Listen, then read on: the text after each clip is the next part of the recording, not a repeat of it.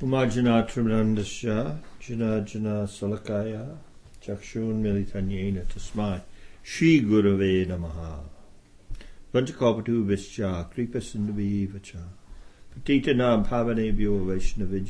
Namaha Good evening.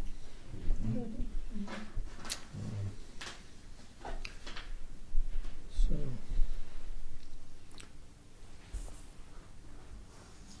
we'll begin by chanting the very first verse of the Mangala Charana of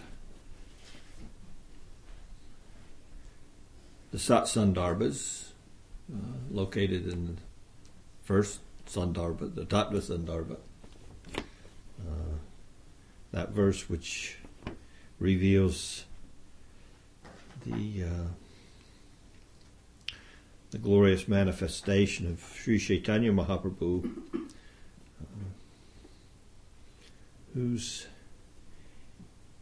hidden in many ways in the Kali Yuga. Uh,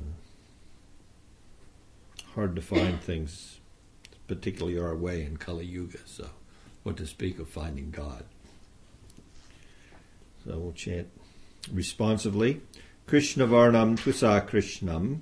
Krishna Varnam Krishna Krishnam. Sangopangastra Parsadan. Sangopangastra Parsadan. Yagnai Sankirtana Prayar. Yagyai Sankirtana Prayar. Yajantihi Sumedasa. Yajantihi Sumedasaha. In the age of Kali, intelligent persons perform congregational chanting to worship the incarnation of Godhead, who constantly sings the names of Krishna. Although his complexion is not blackish, he is Krishna himself. He is accompanied by his associates, servants, weapons, and confidential companions. It's interesting to note. You can imagine so many great sadhus and saints studying Srila Vyasadev's Srimad Bhagavatam for 4,500 years. Different sampradayas, different acharyas, different sadhus, all studying this great scripture that Srila Vyasadeva had left. But none knew the purport to this verse. None. They all had purports to all these verses of the Bhagavatam. But they couldn't figure this one out until the Goswamis came, until Lord Chaitanya advented. So that's an interesting thing. That what didn't they see? It's clear as day to us. that's called good association. That's called samskara. That's that is that is what we receive through the disciplic succession. Is we be, we receive those impressions that replace the impressions of material existence. We're very impressionable, to say the least. Whatever environment we're put in, it has an effect on us. Uh, very few can be in an environment and not be affected by it. Those that can exist in an environment without being affected, um, we call those realized souls, sadhus, uh, yogis. They can sit in an environment and not be affected by whether it's hot or whether it's cold, not be affected by what sensory things come in. So, I think this is very important for us to understand that we're in a we're we are engaged by some extreme good fortune uh, in a process. It's not a mechanical process. It's not a not a, a, a system where we're going to work for so long and there's going to be a result. There may or may not be a result.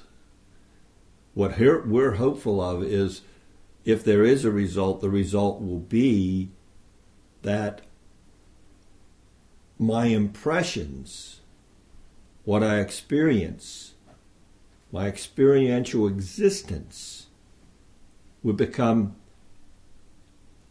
affected by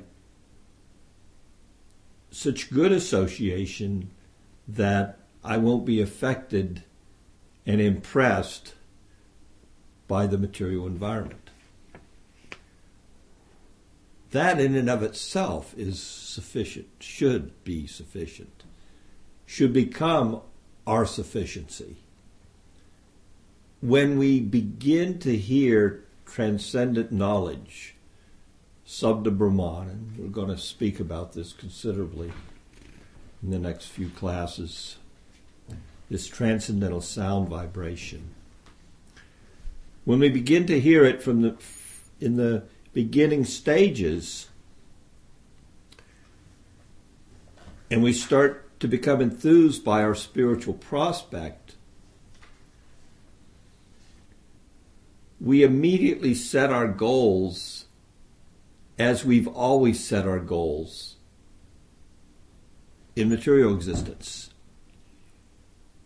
We, we perceive something, we want to enjoy it, and we uh, we stake a claim on it.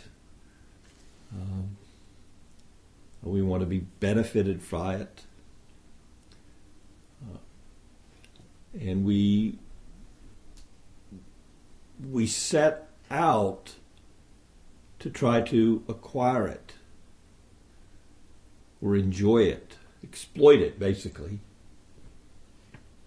We don't like to use the word exploit, but even whatever the relationship is, we're out to, to win the day. You know, you want to eat the best, sleep the best, have the best living arrangements.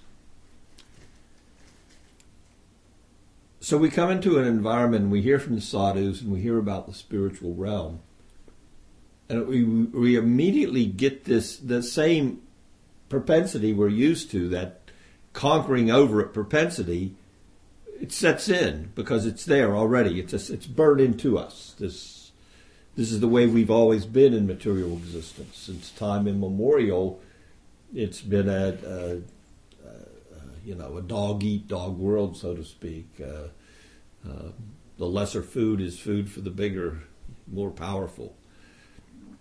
One living entity is is the prey of another. So we hear about the spiritual realm and we immediately think, well, let me let me strive for that. That has to be better. And we sometimes become confused. We we confuse what the sadhus speak of when they speak of swarga, swargaloka, higher planetary systems, free of suffering of material existence, free of, of uh, of uh, the gross influence of, of passion and ignorance.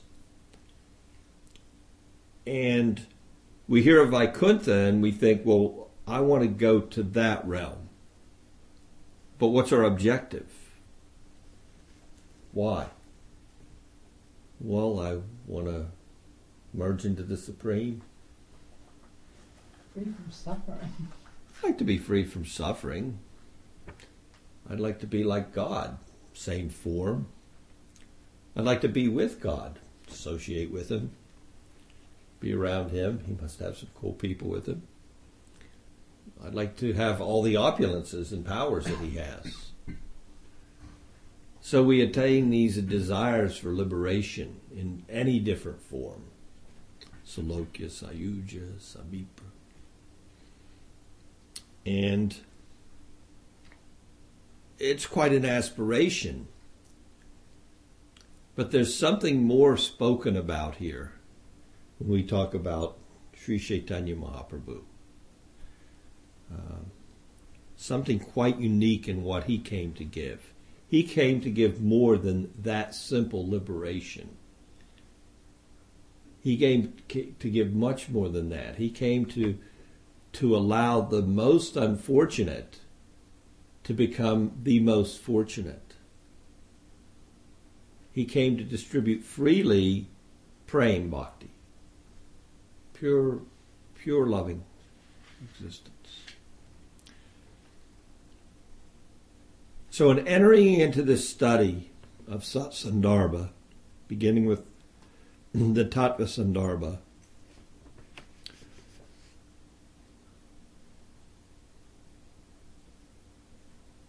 even though we've been practicing devotion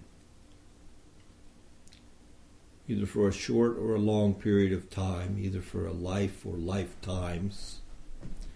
Um, it's an extremely rare opportunity for us to enter into an understanding of the Srimad Bhagavatam, which is revolutionary. An understanding of the Bhagavatam coming from the Supreme Lord's personal associates, his, his servitors, his eternal companions, all listed here. Upa Anga, ser- servitors, Sa Anga, associates, Astra, weapons, personal weapons, Parsadam, confidential companions, all engaged in this Sankirtan sacrifice. Sangopam Gastra Parsadam. Sangopam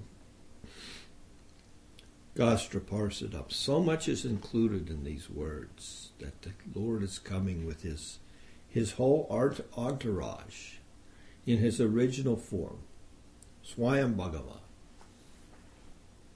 And the unique uh, opportunity I'm talking about is in coming with all of his eternal associates, his very close associates, we're able to see the topmost exchange of prema and develop that mood of service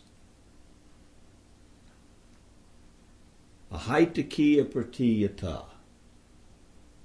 unmotivated, uninterrupted. Those highest conceptions of service to the Supreme Lord coming to us through these Goswamis who are engaged in the highest service. Their eternal position, both in Krishna Lila and Chaitanya Lila is cannot be superseded according to our understanding of Vaishnavism, the Gaudiya understanding, the positions of the of the uh, of the of the servants of the gopis,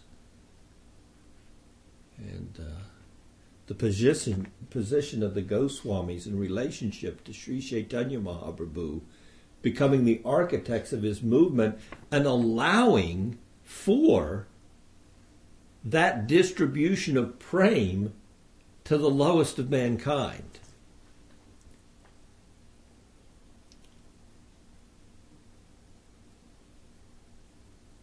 So when we look at what Jiva Goswami is making available to us, it behooves us to f- take full advantage of what's being presented in these sandarbhas.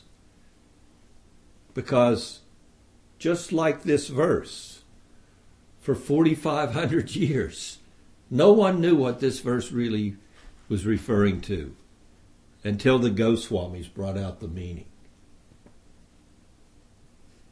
In a similar way, who knows the depth of unalloyed devotion, that taste of prem, more than the Goswamis? That's our rare opportunity here. So this evening, I want to continue a little bit and finish up with the Mangalacharana verses, the eight introductory verses to uh, to the Tattva Sandarbha, to the whole whole Sandarbha, the Sat Sandarbha, coming at the beginning, um, concentrating this evening on the sixth verse and the eighth verse, eighth verse in particular, um, because they hold some real significance to us as sadhakas, as practitioners.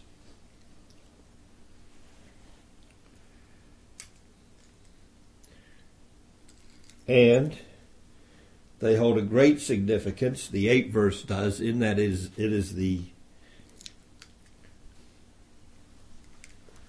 seed verse for the entire Sandarbhas this eighth verse. It plants the seeds that'll grow into, into a deep and rich understanding of the Bhagavatam through the Sandarbhas. So, if you remember from last class, this eighth verse dealt with qualification, adhikari the proper adhikari required to enter into an understanding of the Tattva Sandarbha. Or best to say the entire Sandarbhas. In English, the verse reads This book may be studied only by one whose sole desire is to serve the lotus feet of Lord Sri Krishna. Well, if somebody's already at that stage of having the soul, a soul desire to worship the lotus feet of Lord Shri Krishna, what do they need the Sandarbhas for? What's the need for the Bhagavat? They've already, that's, isn't that the goal being established by the author himself? That these sandarbhas are to what? To bring us closer to the absolute truth through the sound vibration of Srimad Bhagavatam. So what's this mean?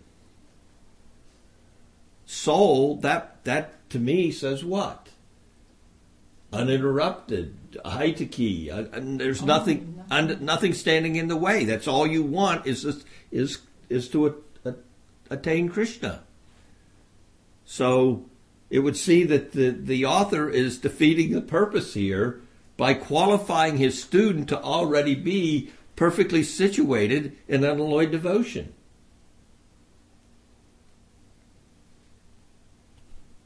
Problem.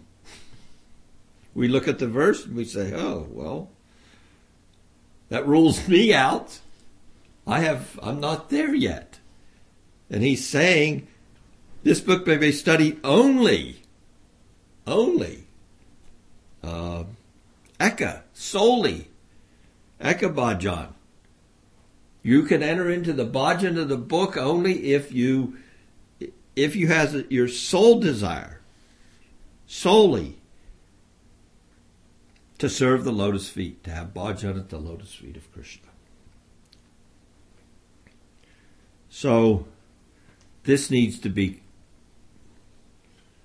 uh, investigated a little bit. And what we find in that investigation, as I explained in the last class, Srila Jiva Goswami himself wrote a commentary on his first four of the six Sandarbhas. Those first four Sandarbhas dealing with Sambandha Gyan, he wrote his own commentary. Uh, that commentary is Sarva Samvadini, what brings out the essence. I mean, the essence of the essence. Uh, they never end with this essence. They're always drawing out more and writing commentaries upon commentaries. Let me bring this out even more because there's more here. It's transcendental. Uh, so,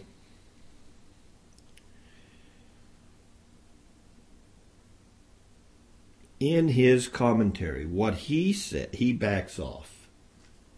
Jiva himself, he says, primarily, not solely, someone whose primary objective is the lotus feet of Krishna, is a ripe student for this study of Tattva Sandarbha.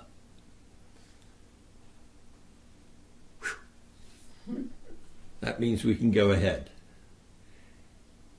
His verse says solely, but in his commentary he says it's okay if you're not quite at the soul, soul soulful position of being solely sold out to your supreme soul.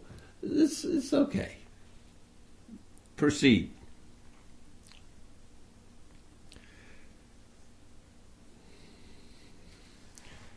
So, but there's also a warning in this that the student of this work must be willing to turn his consciousness.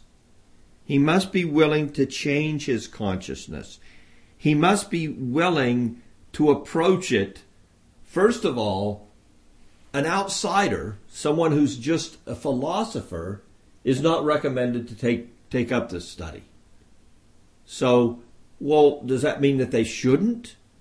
No, it means if you're going to take up the study, you need to take up the study in a determined way. You can't be an armchair philosopher and enter into the mysteries of the Sandarbhas. The Sandarbhas have so much more to give you.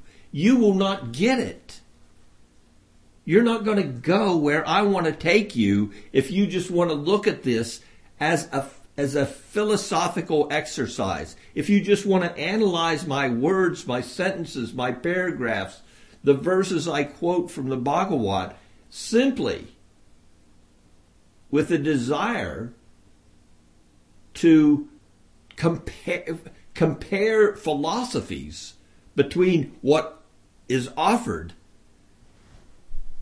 from sabda, from transcendental vibration, and what is offered from the ramblings of your mind and the philosophers of your day, if you want to take that kind of an air, armchair approach to this work, you're not going to get anywhere. I got, I have something really substantial to give you here.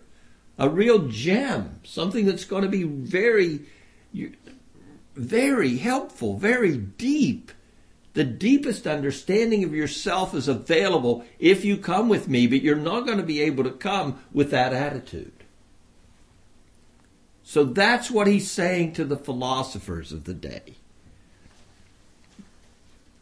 You really need to turn your consciousness. You, be, you have to be willing to do that, to enter into this practice, to enter into this contents of what I'm trying to give you. Your inquiry itself should be rooted in a trans egoic view. What does that mean? You got to be willing to get above your ego. Whatever conceptions you have in relationship to your position, if you want to come into this and understand it, you have to transcend that.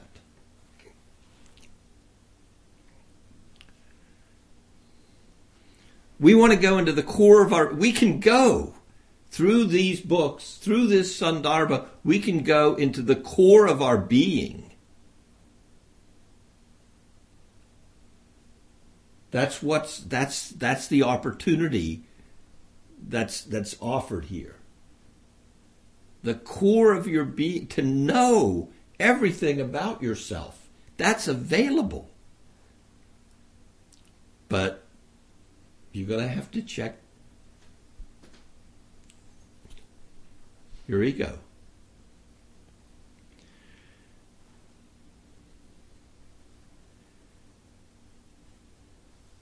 It's not sub, it's not objective. this understanding, it cannot be measured. Just like now, science has come to a point where they recognize that an, the objective approach has reached its boundary. So, beyond this boundary, they now have introduced a different field of science quantum. What does that mean? It means that they recognize that the observer himself or selves has an influence on the observed. They're starting to understand there's consciousness has power over matter. I mean, they could have seen it all along, but they just didn't get it. They could have seen, well, the people that put together the great armies of the world were, were conscious entities. The people that traveled and explored the world had consciousness. The people that built the great things or did the great science or performed the experiments and, and came up with, uh, you know, so many uh, medical solutions to their problems all were conscious entities. But still, when they looked at the world, everything was, well, it's just, it's fixed. So they, they hit a barrier recently in the last few decades. This is, wait, the more I observe it, my observe, observe, observation in and of itself is changing has an influence. Oh my God, man, look at what you've done in the world. Your influence has taken you where you are today. And now, now is the time you finally come to realize that, that you have an influence on the matter that you've been, you know, that you're in, your environment. It, it does seem a little interesting that they didn't come up with this a long time ago because everything that they've accomplished been because they did something. Well, I can't make a, you know, I can't make 12 inches into 13. Well, actually, there's relativity and, you know, these, these, I don't understand all of it's about, about me, but, you know, they're getting into this quantum physics, quantum scientific inquiry where they understand their consciousness has an effect on what they're measuring. And science is not all about measuring anymore. It's something beyond that.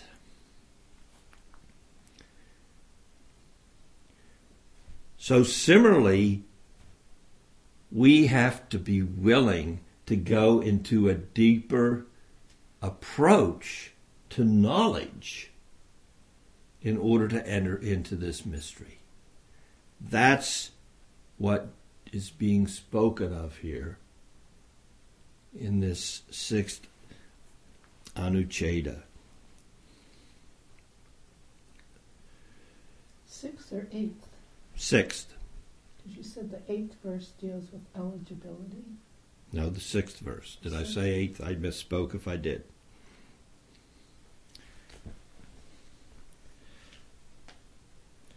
So, the what comes out is another approach to look at this.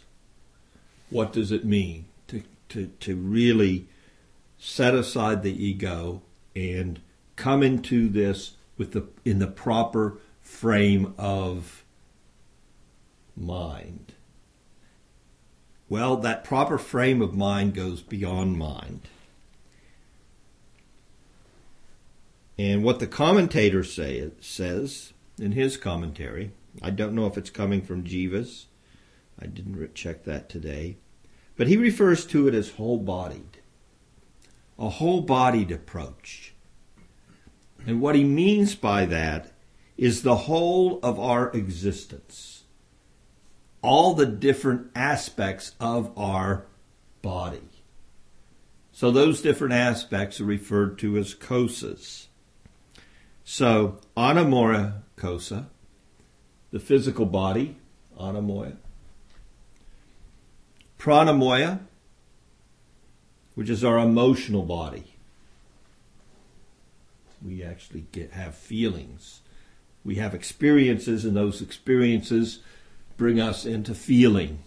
We feel hot, we feel cold, and they those those things also come to the stage of having an emotional impact on ourself. So, physical, emotional, monomoya, mental. Our experiences have a mental. And vijnana, which is atma, our self, our self, our consciousness itself. So he's rec- what's being recommended here is a a whole-bodied approach to this study. That's unique when you think about it. You have to you have to surrender everything. Be willing to enter into it fully with your body, with your mind, with your emotions, with your with your true with your whole being.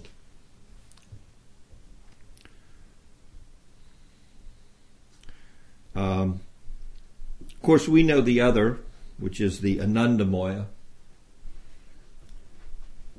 And from our lineage, our study, when we say Anandamaya uh, Kosa, we refer to the Supersoul. That's the Vaishnav uh, viewpoint. So Anamoya, Pranamoya, Manomaya, Vijnanamaya, all these different kosas constitute a whole bodied approach, and that's what's being recommended here when we talk about qualification. Are you willing to do that? To enter into this study? Give it your all. All of your all.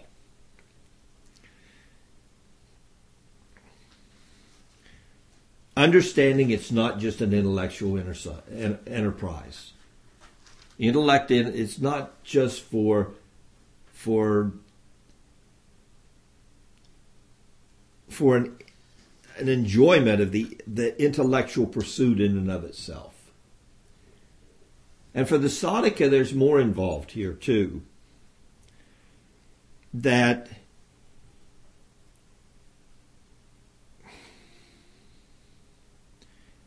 we have to be able to give up that conception of our own spirituality that potentially stands in our way.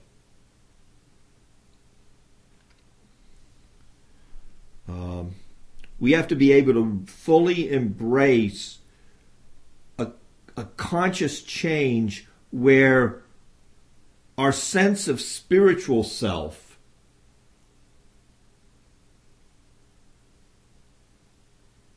where we we already have a a conception that I understand my spirituality.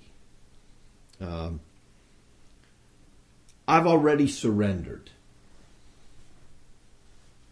I'm there. I, have done what's necessary. I've, I have my beads. I have my guru. I have my sangha. I, I, I have a sense of what is my devotional life um, but what we're speaking about here in the full bodied approach is full self surrender. As deep as we can go by understanding, accepting everything that's favorable, setting aside everything that's unfavorable, accepting the, the maintenance and the protection of the Supreme Lord, uh, and uh, being entirely humble. Um,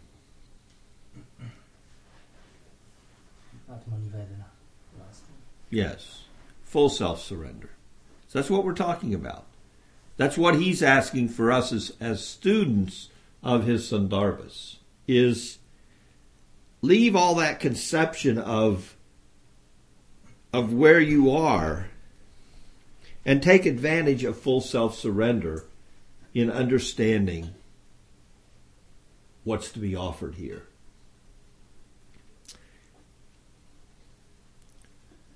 Basically, unconditional devotion to Krishna is the goal of our existence. Nothing else. Everything else has to be set aside. Whatever egoic approach we may have to our spirituality, we need to forego that. And in foregoing that, I will be able to, to give you the blessings that are being offered here in this Mangalacharana. I am going to be able to take you to the feet of Krishna. So a little on qualification in the sixth, Anucheda. And then we come to the eighth, which I want to go over a little bit more because there's so much there. So let's let's see how did we get here? The Mangalacharanas, we know what what's what are the characteristics, offering of obeisances, namaskar, vastu nirdesh, identifying the subject, uh, ashirvad, uh, seeking of blessings. Um, the beginning one is is the recognition of Sri Chaitanya Mahaprabhu as evidenced in the hidden in the Bhagavatam. Uh, uh, taking shelter of Lord Chaitanya. Uh, so the first two Anuchedas deal with Sri Chaitanya Mahaprabhu. Um, then the author offers his respects to Rupa and Sanatan Goswami. Um, he, in the fourth Anucheda, he recognizes Srila Gopal Bhatta Goswami uh, as the true. He he's so humble in his approach as the true author. This whole I put this whole thing from his together from his notes. I rearranged some things and filled in a couple spots, but really it's Gopal Bhatta's work without his notes. I'm simply I'm simply a petty jiva compared to Gopal Bhatta and, the, and, my associates. So that's the fifth Anucheda, his complete humility in preparing the work. The sixth is for us as students, you need some qualification, and if you want to be a philosopher and you don't want to turn your consciousness, you don't want to make this a whole personal, give your give it your all, then it's not going to work. You never into the mysteries that I'm going to be able to reveal here through the notes of Gopal Bhatta Goswami. It's important that what we're seeing here, what we what we experience in this Mangalacharana is an, a deep appreciation for how Guru Parampara works. How the Parampara works. Jiva Goswami, as the author of the work, is speaking to his lack of qualification, but his willingness to surrender to, to what? To that current of spiritual energy that's coming to him in disciplic succession through Sri Chaitanya, Rupa, Sanatan, and Gopal Bhatta Goswami. And you need to also enter into that current by, as I, the author, if I have any potency in being able to present this Sandarbhas, Sat Sandarbhas for your benefit, it's coming th- through me. Everything is coming not, uh, not, there's no ego here. I'm just Das Das Anudas. That's and you, as a student, you take up that mood that's my mood, you can enter into the full understanding of what's being presented to you in this work.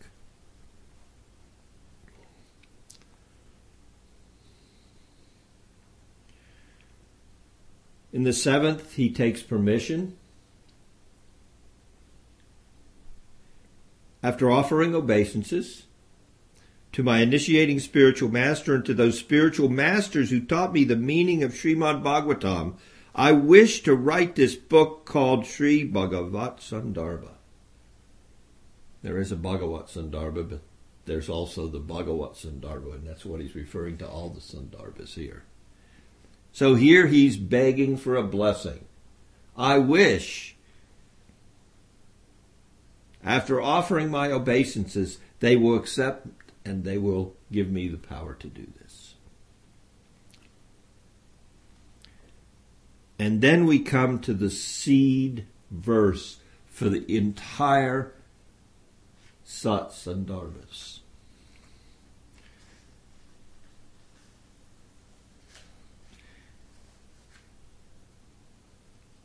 This is the core truths of everything that's going to be put forth in this one verse. We know what a seed is from, we chant our seed verses every day, right? That seed is what helps us at this stage. So, for those who are taking mantra, uh, Diksha, you know there's a seed and you, you're familiar with that concept. So, verse 8 is the seed conception for the entire Sandarbha. It contains everything the Vasaya, the subject, Visaya, Sambandha, Abhideya, and Prayojan. This one verse contains everything of the Sandarbhas. It both describes the reality, which is the objective of the work, and it, it, it describes the how we can attune our consciousness to that absolute reality. So this is the seed. The feature of Lord Krishna as pure consciousness without any manifest characteristics is called Brahman in some portions of the Vedas. In another feature, he expands as the Purusha who controls the external potency, Maya, by his many plenary portions. In yet another of his pers- principal forms, he is present as Narayan in the spiritual sky. Vaikuntha. May that Lord Krishna, the Supreme Personality of Godhead, bestow love for himself on those who worship his lotus feet in this world. The entirety of the Sandarbhas is meant as a commentary on this one verse. It's the seed of the entire work we, we have a similar verses as this in the Bhagavatam, which is also a seed verse of the Bhagavatam. Uh, Vedanti tat tatva vidas tatvam yaj jnanamavayam brahmeti paramatmeti bhagavan iti sabdyate. The knowers of truth call this truth advaya gyan Advayam Jnanam, the Supreme Conscious Being, who is called Brahman by the Gyanis, Paramatma by the yogis, and Bhagavan by the devotees. So very similar uh, to that verse is this seed verse. So Swayam Bhagavan is the subject of the work, and the work the words of the work, the sound vibration of the work, is meant to signify Him.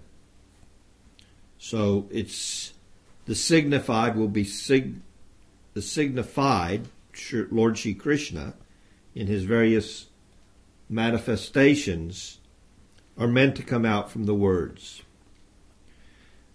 Now, what's important to understand is if these words are to turn our consciousness to an in-depth understanding of the Supreme Absolute, they're not going to be regular words.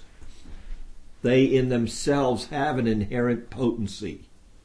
So one of the first things that's going to be dealt with in the Sandarbhas, in the Tat Sandarbhas, in the very next few Anuchedas, is this idea that the words of the Bhagavat, Sabda Brahman, Apurushe, they in and of themselves have potency. They have spiritual potency. So the work, the sambandha of the work is the is the explanation of the supreme through these transcendent words. If they weren't, how could they how could they even begin to give us any explanation, any understanding of the of the infinite, of the ununderstandable? The Abhideya is worship of his feet, and that will become apparent in the work. Specifically, when we come to that Bhakti Sandarbha, which deals with the practice. And the Prayojan is prema, pure love of God. So that is what constitutes the objective of the Sandarbhas and much emphasis given in the beginning to a thorough understanding of the Supreme Personality. In the Bhagavat Sandarbha, which is the second of the six Sandarbhas, it deals with the Srimad Bhagavatam, but it also deals with the conception of Brahmeti. Then the third Sandarbha deals with, well, it's called Paramatma Sandarbha. And the fourth is the Krishna Sandarbha.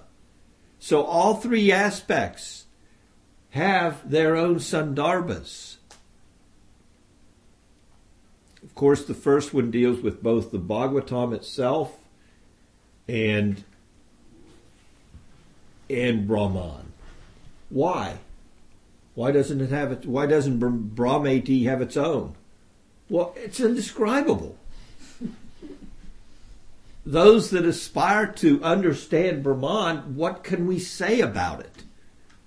We can't say anything because it doesn't allow any comparisons. It doesn't allow any explanation those that adhere to that approach, even of itself, say themselves, well, it, it, it can't be explained, it can't be comprehended, it can't be, no words can give it justice. So,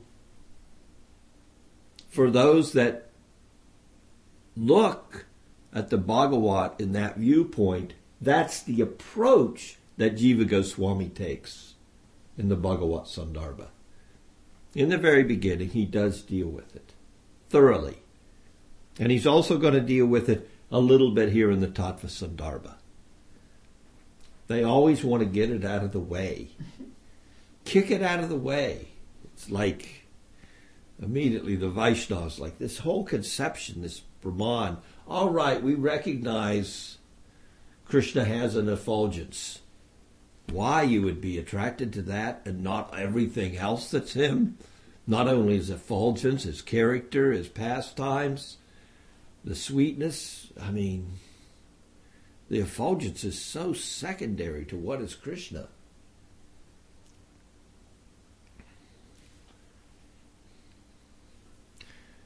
So Brahman, eternal, conscious, unlimited, Satyam Jnanam Anantam Brahma. Then we come to Paramatma, the Antaryami, the different manifestations of Paramatma, Karanodakashayi Vishnu, Garbhodakashayi Vishnu, Kshirodakashayi Vishnu, all these different manifestations of Paramatma as the indwelling uh, super soul of either the cosmic manifestation, the individual universe, or the individuals. themselves. So, when we speak of Paramatma and his manifestation, we, we, we're talking about all this.